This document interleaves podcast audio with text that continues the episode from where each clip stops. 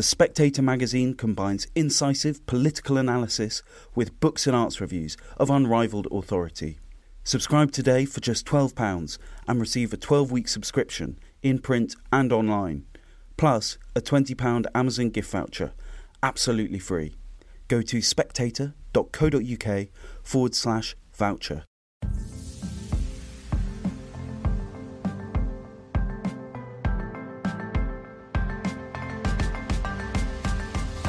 Hello and welcome to Chinese Whispers with me, Cindy Yu. Every episode I'll be talking to journalists, experts and long-time China watchers about the latest in Chinese politics, society and more. There'll be a smattering of history to catch you up on the background knowledge and some context as well. How do the Chinese see these issues? China's population is ageing. It's estimated that a quarter of Chinese people will be elderly within three decades. The relaxing of its one-child policy, first to two children in two thousand sixteen and then to three last year, hasn't stimulated fertility rate, which is still stagnant at one point seven births per woman. In November last year, it's reported that nappy producers pivoted their marketing towards elderly clients instead of parents of babies. Demographers and economists warn about the problems that an ageing and eventually shrinking population will cause in China and elsewhere. But in this conversation, China also faces an additional political dimension, which is that birth rates have been tightly and artificially controlled for so many decades. With me to discuss just how serious the problem is, the memory of the one-child policy, and what the Chinese government should do now, is a demographer Wang Feng, professor of sociology at University of California, Irvine. I started by asking him just how fast and how much China's population is aging. Well, China's population is aging, and it's aging in an uh, accelerating rate. So if we use the international standard of age sixty-five and above, not sixty as it's been used in China, at the beginning of China's reforms in the late nineteen seventies, early eighties, less than five percent of the population was above that age range. And the latest census in twenty twenty gave the, the share at about twelve percent. So we're seeing this more than doubling in the last thirty, forty years. More, I think, important is uh, what's going to happen next. So the as the projection right now is uh, in the next thirty years, the share of the elderly population in China could reach to thirty percent or even higher. So roughly by mid-century, less than thirty years from now, one in three of persons in China would be aged sixty-five and over. So that's a very, very serious population aging. Aging is accelerating because birth rate has been very low and for a while. So since the early nineteen nineties, uh, the measure demographers use, which is called the total fertility rate, that's the number of children a woman or couple is expected to have in her lifetime, dropped below two. So we know that we need, for each couple, you need more than two to replace themselves. So China has had mm-hmm. three decades of what's called below replacement fertility, and that effect is going to show up in the decades to come. That's fascinating. So does that mean that in the next few years, the population will also start to shrink? I think China has already quietly passed a milestone, demographic milestone. Last year, we just heard the report, saw the report earlier this year. Last year, China had added only less than half a million people out of a population of more than one point four billion. So half million is almost negligible, give or take. That's, to me, it's almost already like zero. With any enumeration errors, you could get more than half million. So it's very likely China already passed its population growth peak. And so what's going to happen, we're going to see whether it's last year or this year or next year, is the beginning of a continued shrinking of the population. This is a big deal. This, this is the largest population in the world. It's going to get smaller and smaller. And uh, for China, it's always one of the titles China has always had is the largest national population in the world. And that's still going to be the case for a few years, but China is going to give up that title to India pretty soon. And Cindy, the decline could be pretty serious if China continues with its current growth rate, which is going to turn into negative, its population by the end of this century. And many people who are alive now could see this. By the end of the century, the size of the population could be forty percent smaller. So we're looking at a population that's going to be way below one billion or substantially below one billion. And you'll be looking at a population that has thirty to forty percent who are over age sixty-five. That, so that's a very different population. That That's really incredible. So I guess we're talking about two different problems here, which are interrelated. So in the medium term, am I right in thinking that there's a problem posed by aging population, the changing of demographics within society, and then in a slightly longer term is that shrinking population that you're talking about? Can we talk about the different impacts that they'll have? Right. We have to say, you know, looking back in the last century, the world population more than tripled from about twenty billion at the beginning of the twentieth century to, I think, close to seven billion. So it doesn't mean that we have to stay at that peak. I think the world population right now, the projection is, is going to, to peak at around nine billion because some countries are still growing. And we expect to see more growth, especially in Africa. So it doesn't mean that China has to, you know, because China has one point four billion, it has to keep at one point four billion. But there are several important aspects to consider, not only looking at China, but also other countries. So for instance, right now, in terms of the state, the power, a lot of this power comes from the size. So for instance, the Chinese economy in terms of size could already be larger than the U S, but uh, per capita income, it's still well below. But the U S population is expected to grow. It is still growing, both because of a higher birth rate and, and the immigration. So I'm not here to fan this rivalry between China and the United States. I think that's way overblown and uh, misplaced. But you have to look at, if you have to compare the countries, so by the end of this century, or even in fifty years, the contrast would be quite different. So population size, while there's no argument that China has to stay at this large size, does matter in terms of the total size of the economy, and you know, you can think of other aspects as well.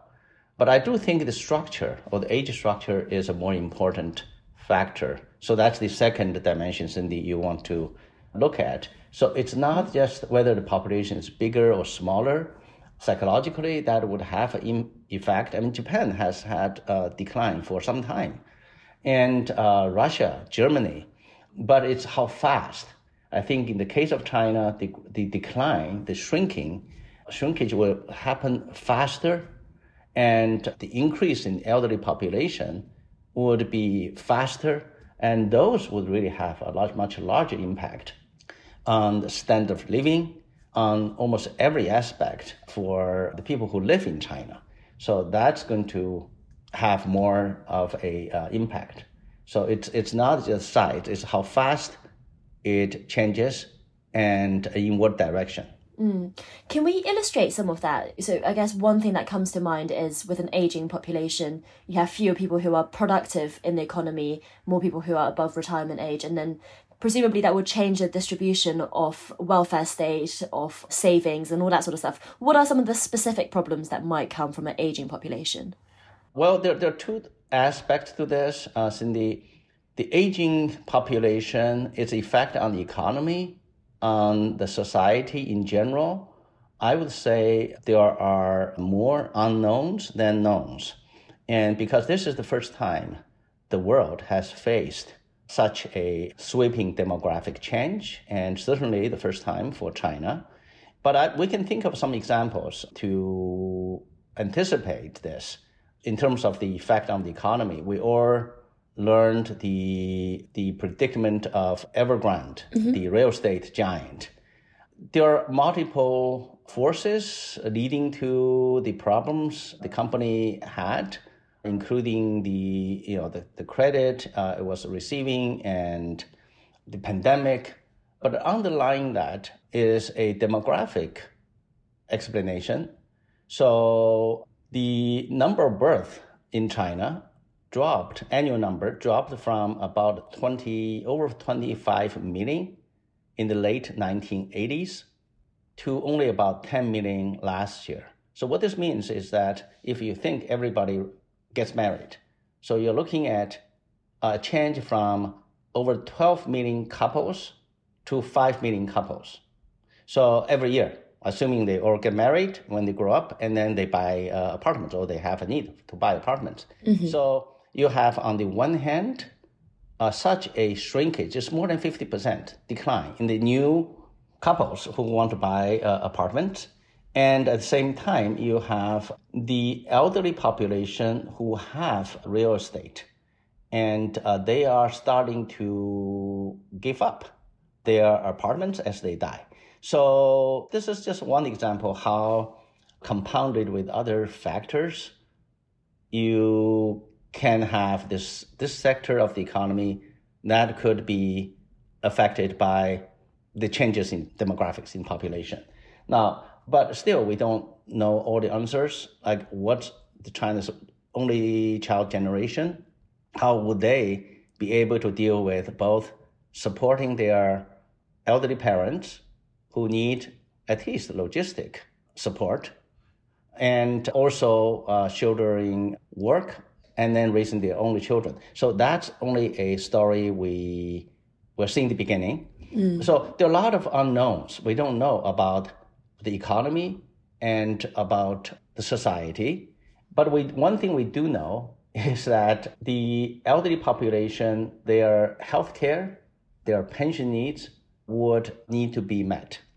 And here's the uh, number I think uh, it's interesting.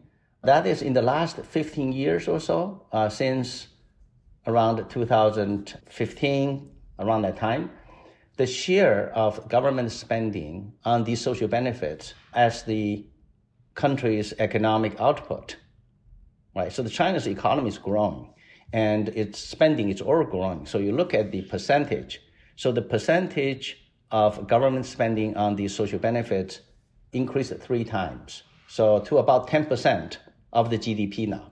Wow. That's expected to grow even without increasing the level of the benefits. And uh, we all know the pension and the healthcare situation is highly fragmented, unequal in China.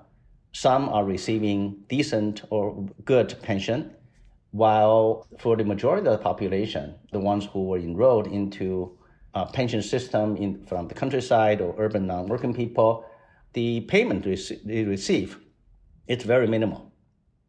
And so even assuming no increase in the benefit level, we are going to see a continued increase of uh, mandated government spending on these expenditures. So uh, that is going to raise a political challenge for the state. Whether, I, I think we've heard discussion on property tax, whether they're going to impose property tax, how? And as, again, if we get back to Evergrande, as the housing sector cools down and the local governments, a lot of them used to rely on the revenue from selling land. Mm-hmm. That revenue is drying up as well. So the government will be in a very difficult position to think how to increase revenue to pay for this inevitable increase in social benefits for the elderly population. Yeah, that, that's fascinating. Just briefly, you mentioned this fragmentation of pension schemes and other social welfare schemes. Is that because of regional governments? So there's a bit of a, a postcode lottery going on, depending on where you live, what government you're being governed under. That's certainly one of the major dimensions. You see, I mean, the benefit level from Zhejiang, Jiangsu, Shanghai, uh, much higher than, like, say, in Shaanxi or Gansu. So you have mm-hmm. the provincial, the difference across provinces, and even across different regions. But also there's a larger divide, that is between the population who used to be urban, have the uh, urban hukou, and then the majority of the people who actually built China, the people from China's countryside, the migrants. So for them, their benefit level is way, way below what is received by so-called urban population. So you have yeah. that uh, fragmentation as well. Yeah, hukou is something that came up on a previous episode that I did about common prosperity, gong tong fuyu. And in that context, you know, I was discussing about whether or not the government was serious about having this common prosperity agenda. And my guest, George Magnus, was saying that actually, because of the existence of household registration still, and this is a system for listeners, if you remember, it's a way of preventing overflow of urbanization, so that if you're someone who's registered to a city, you get access to certain welfare schemes and healthcare and public services in a way that out-of-towners don't. And, you know, George Magnus was saying that this shows that the government is not so serious about common prosperity just yet, because they're not reforming that system just yet. They're not reforming that system to get the poorest Chinese people, you know, access to these beneficial schemes. What do you make of that? I would agree with that. I think the Commonwealth is a desirable political slogan, and to achieve that really requires uh, serious work. And one of them is with hukou reform. Now, China has made a great stride in urbanization and in uh, hukou reforms. And so now people can, I mean, for small cities, for medium-sized cities, people can have a local hukou. But for large cities, you know, Beijing, Shanghai, Shenzhen, or uh, even Hangzhou, or these big cities, getting a hukou to be there, to be a local resident, well, it's basically off the limit. It's really hard. So mm. what's hard here, uh, Cindy, is not what's written on hukou. It's not a piece of paper. This is the hard thing. If you are the mayor in Shanghai, you have to think, where do I get the resources to pay for all the people who want to come to Shanghai? Mm-hmm. We're talking about uh, a fiscal uh, system, social benefit system. So China does not have a I would say China has already missed the time window for establishing an equitable national social security system. So the, the, the system in China is not national. Mm. They have national policies, but it's really not national. And I don't think China, given the recent drastic decline in government revenue and, you know, accompanying economic slowing down, I doubt the government still has the physical ability to implement a equitable national security, social security system, because you cannot have a system by lowering others' benefit. Mm. You can only do this by increasing the benefit for the majority of the population. We're talking about a pension difference of nine, nine to one, the ratio. It used to be fifty to one. So um, how do you have the money to raise that? And given, I think eighty percent of the spending is local, from local government. That is going to be the hard thing. So I think instead of talking about Commonwealth, which is easy to talk about, if policymakers are serious, they need to figure out a way to ramp up a national healthcare system or a national pension system. Right now they have these, but the benefits, as I said earlier, is highly fragmented. Mm-hmm. And just going back to the problems of aging, Wang Feng, so we talked about some of the negatives, but you say that there are still a lot of questions. Do you think one of the questions that we haven't got an answer for just yet is just how bad it would be in terms of the workforce? By which I mean, we're seeing China becoming more and more automated. You've hinted at the fact that the population is getting a bit more healthy, a bit more educated. So in the future, does it matter as much as we currently think it does to have an older population who are also smaller in size? Maybe it doesn't matter so much. It's, it's again, it's, it's the ratio. There are certain things that uh, automation can certainly help. I think uh, I used to remember it was so hard for elderly person to get a taxi. Mm-hmm. They used to stand on the side of the street and waving to to cabs coming by. But now they could use an app. Not all elderly could use app, Didi Chuxing, but many can. And so that, you know, digital payment, that's just one example, has really made lives for elderly people a lot easier. You know, people can order food, but there are certain things that uh, still would not be able to be helped by these uh, technology, the A I and the online shopping. Loneliness is something that's really, it's been shown to be uh, a very important factor for health, for mental health and then physical health, they're related. So I think it's actually clear that the technology we, so, we know so far cannot help replace human interaction.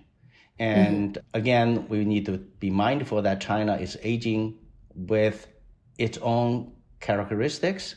One of them is a large share of the families, elderly, will grow old with only one child.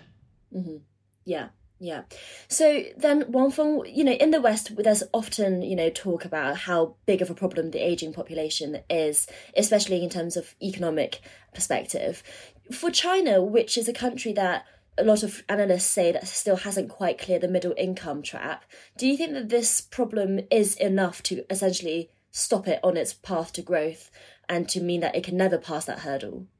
Well, it's it's debatable how useful this uh, middle income threshold, uh, the status, is useful okay. for uh, China. And some Chinese academics are already reporting that China has passed that uh, threshold. Mm-hmm. And uh, also, I think what's really meaningful here is that you know, in the last thirty, forty years, we have seen such a large segment of the world population has changed their, improved their standard of living and really changed the whole world with a change in China.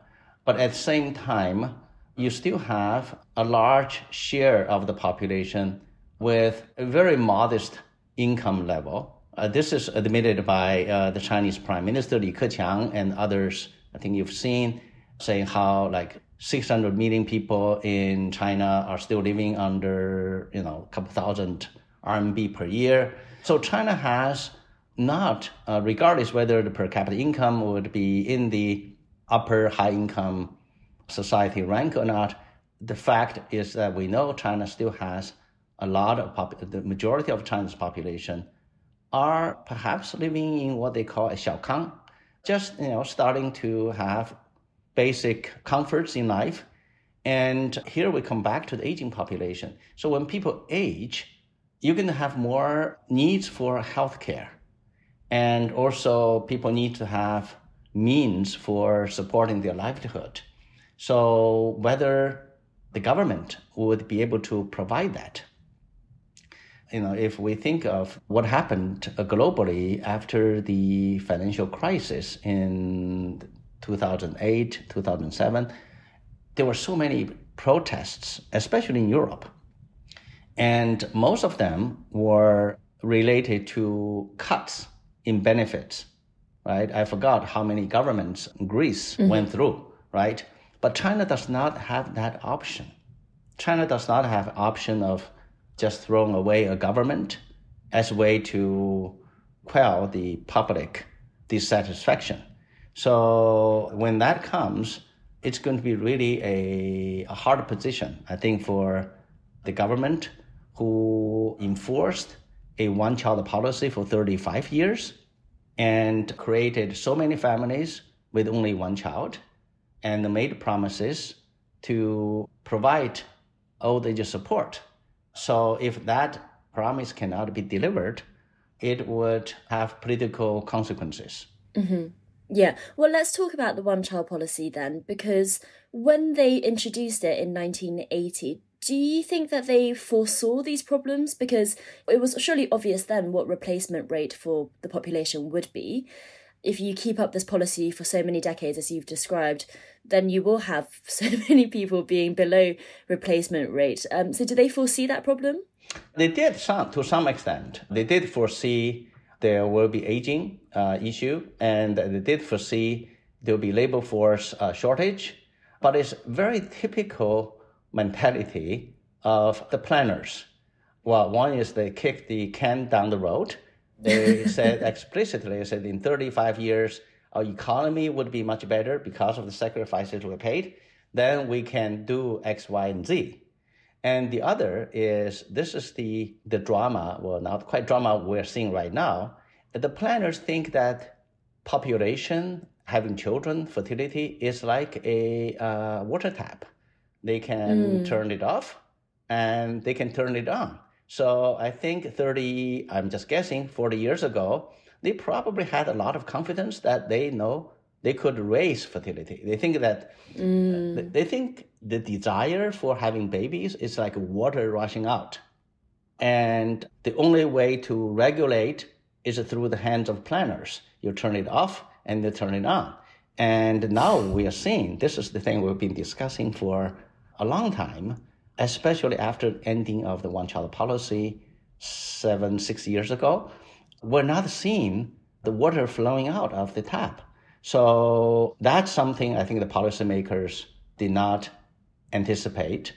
And uh, they did not anticipate the seriousness of imbalance in sex ratio.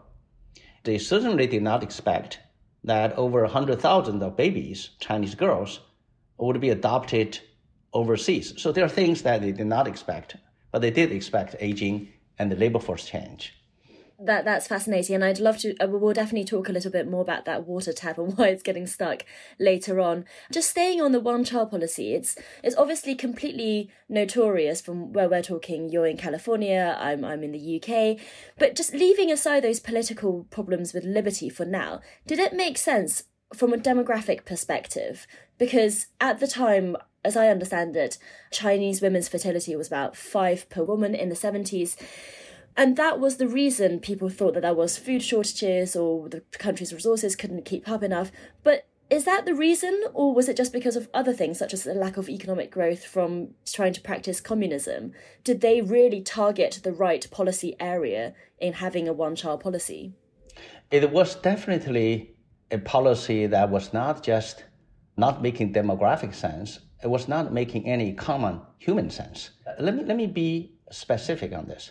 So by the time the one-child policy was launched nationwide, fertility in China already dropped more than fifty percent from uh, what it was saying over five births per uh, woman in the early beginning of the nineteen seventies to slightly over two by the end of the nineteen seventies. So before the uh, the one-child policy was pushed out.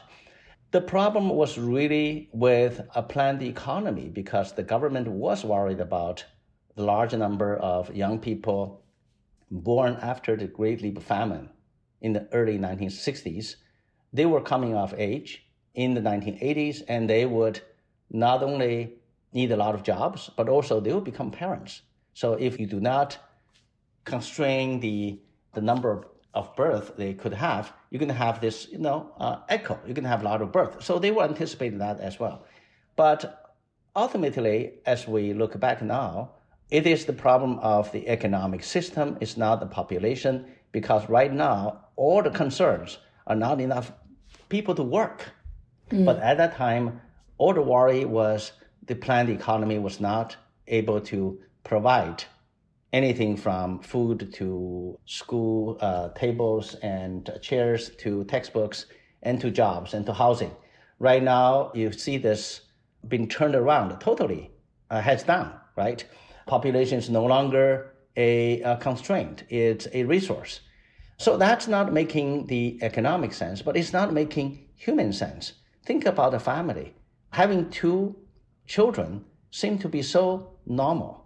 And so the one-child policy was really a, so extreme without thinking of like the, the common sense, the human common sense.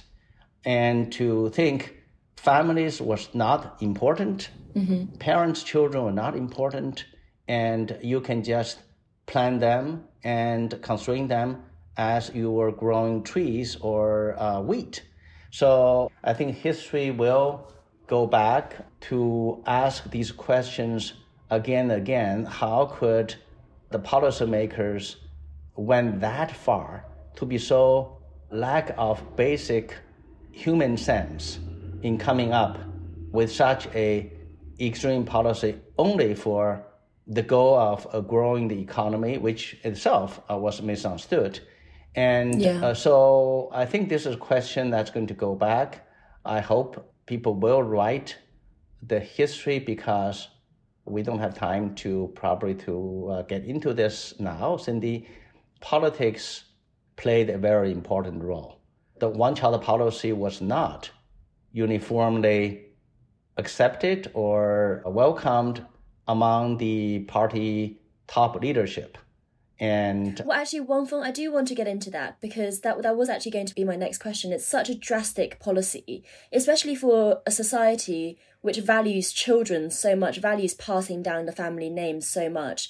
I did want to ask you, you know, what was the internal party discussion like? Who were the people against it? And, you know, if you say their fertility rate had already been falling, was it because they were economic planners that they didn't react fast enough to the changing demographics already? Okay, so just put this very briefly.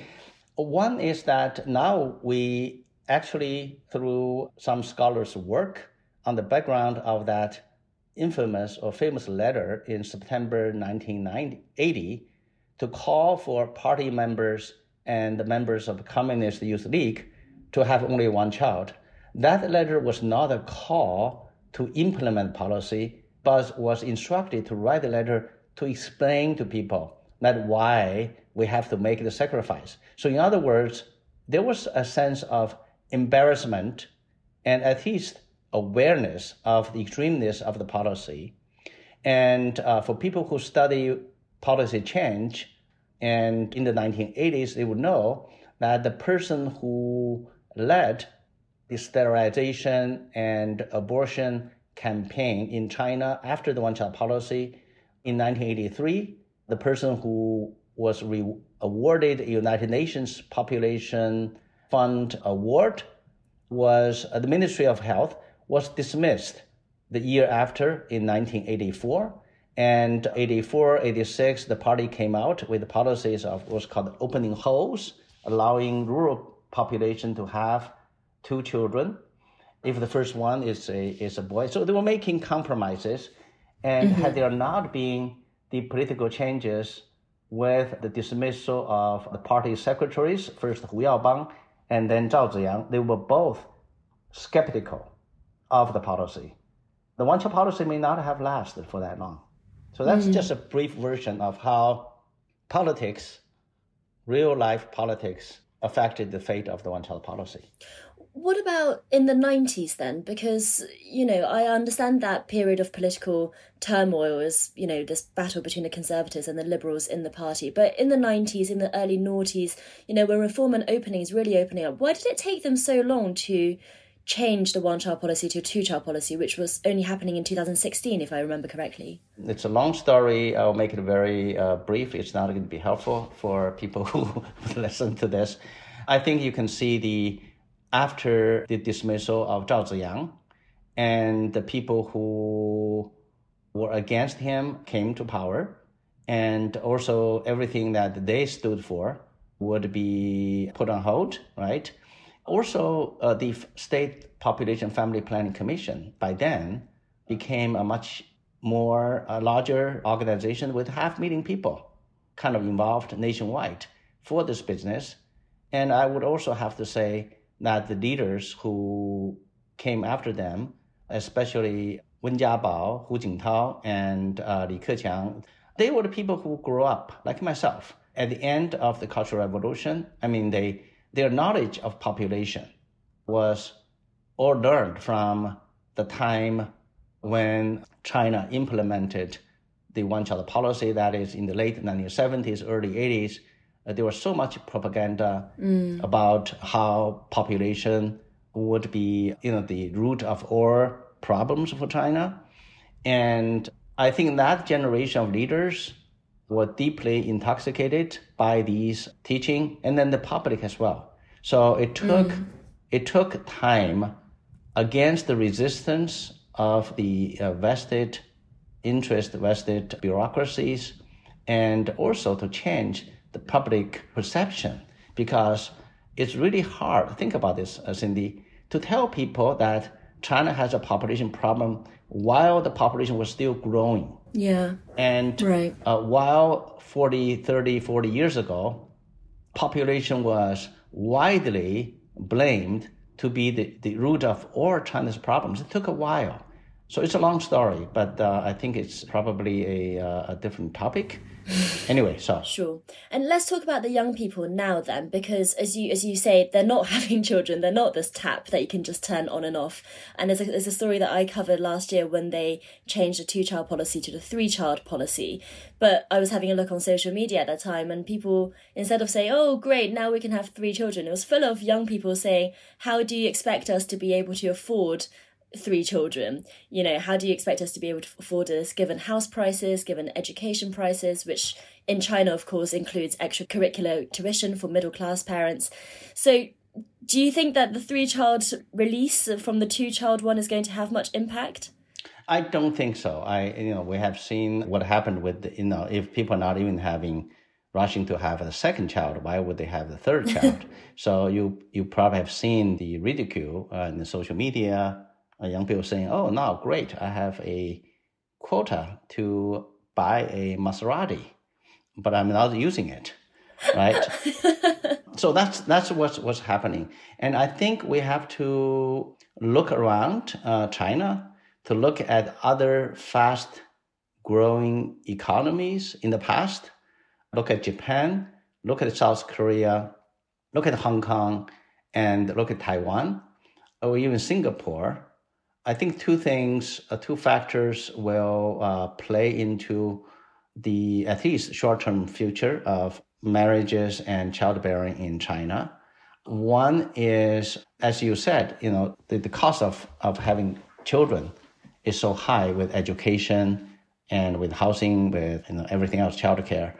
And one explanation scholars have put up is fertility is so low because parents in these societies are too responsible for mm. their children.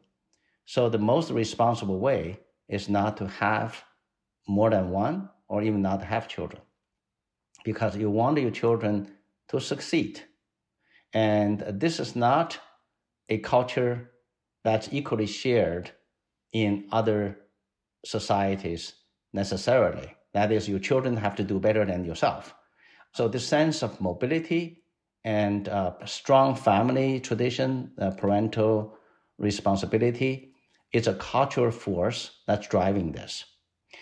And that's not going away quickly.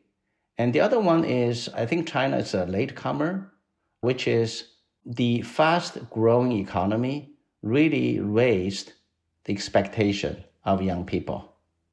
And so when the economy started to slow down, the growth starts to slow down, like in Japan, like in Taiwan, the sense of of disappointment, not despair, but um, concern is greater. So yeah. know, people compare with, they have this kind of expectation of life would continue to improve as in the past, but uh, what they see is actually stagnation. So uh, that expectation gap is going to have a further impact on young people's decision of whether to get married and whether to have children. Yeah, definitely. And it's so fascinating that on your first point, you know, I think Chinese family structure is so different to what we understand in, in certainly in the West, which is that, you know, I think one example I can think of is my family being so shocked that my neighbour was charging her son rent to live at her home, which is something that's pretty unheard of, I think, in Chinese family life, because even when your child gets to the age of eighteen and beyond, they're still your child and you're still meant to pay your parents, you know, filial piety. So that family structure is completely different. Absolutely. The family is the organization. The family is the unit. And there are multiple cross-generation bonds and responsibilities. And that's the way that people, not just in China, in many societies, have lived for thousands of years. That's the fundamental fabric of the society. Yeah. Not every culture has the same understanding and the same arrangement, preferences. Yeah, at its most basic is that the atom of Chinese society is the family, not the individual, whereas I would say the atom of the Western society is the individual. Right. Um, mm-hmm. In a cultural sense. So, Wang Feng, what, what about immigration then? It's, it's a method that Japan doesn't seem to have taken on in terms of solving its aging population problem. Do you think China would be similarly rejecting immigration as a way forward? Well, China is it has shown its preferences, and uh, look at the latest immigrant China has had, Eileen Gu. So I think China will have immigration, but only if you can get Olympic medals. Uh, no, seriously, you know, for a smaller country, even for a smaller country, like in the U K. U K is, you know, has this long history of being a colonizing empire, and it has dealt with this quite well. And you have tensions, but U K is the exception. Look at the other countries in Europe, even smaller countries, when you have immigrants, immigration come in, and they come with culture, with family, with a lot of uh, social background, and they are creating shocks in all these societies. Mm-hmm. But for China, it's different because its, its size is so large. And China is more homogeneous, ethnically than culturally, than the countries we're looking at, you know, be it Netherlands or Germany or uh, Belgium or France.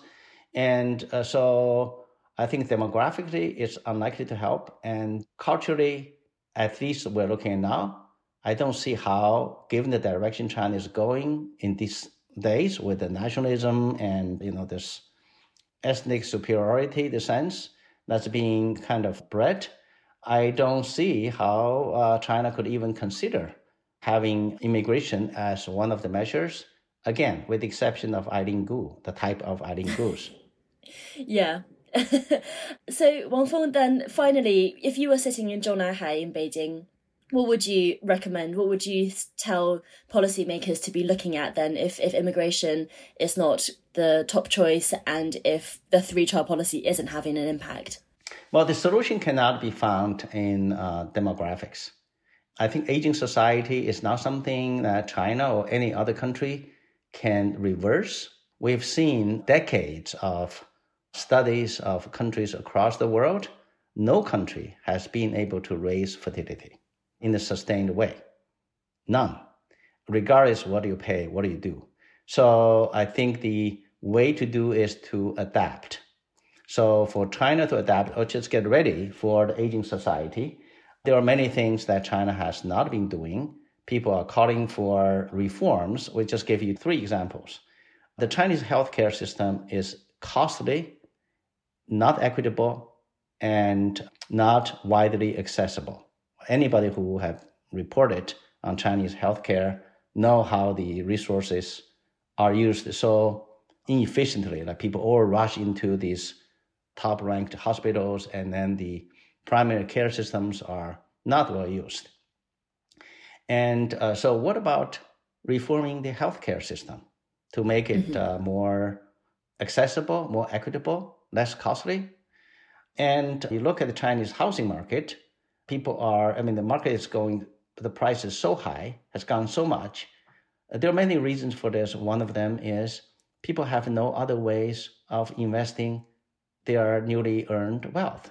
So what about reforming the fiscal system, the financial uh, sector, and to make to make more options available for Chinese citizens to invest, to increase their uh, wealth, to prepare for their own elderly, you know, life? Look at Japan. Japan's G D P has been not growing, but its G N P, its global the size of the economy has been growing. So Japanese have a lot of investment overseas. Same thing with people in Singapore, in Hong Kong, in South Korea, in Japan, well, Japan. So uh, Chinese citizens do not have that, most of them, or of them most, do not have that opportunities. So what about reforming the financial system, right? The list can go on. What about, you know, people talk about hukou. Reforms in that area could increase population mobility and uh, make families easier to support the elderly. For instance, if you are from outside of Shanghai, if You want to bring your parents in, even by housing. You cannot do that, right? So there are many things that are not in the sphere of demography that China can certainly do, but none of them is easy. Mm. Fascinating. Thank you so much, Professor Wang Feng. Thank you for joining Chinese Whispers. Thank you very much. It's a pleasure. Thank you for listening to this episode of Chinese Whispers. I hope you enjoyed it. If you're listening to this podcast on the Best of the Spectator channel, remember that Chinese Whispers has its own channel as well. If you just search Chinese Whispers wherever you get your podcast from, you will always get the latest episode first there. If you have any feedback, positive or negative, but preferably constructive, please do email me at podcast at spectator dot co dot uk. And I'd also love it if you left a review or told your family and friends about the podcast. It's the way to help us grow. So thanks so much for listening, and join us again next time.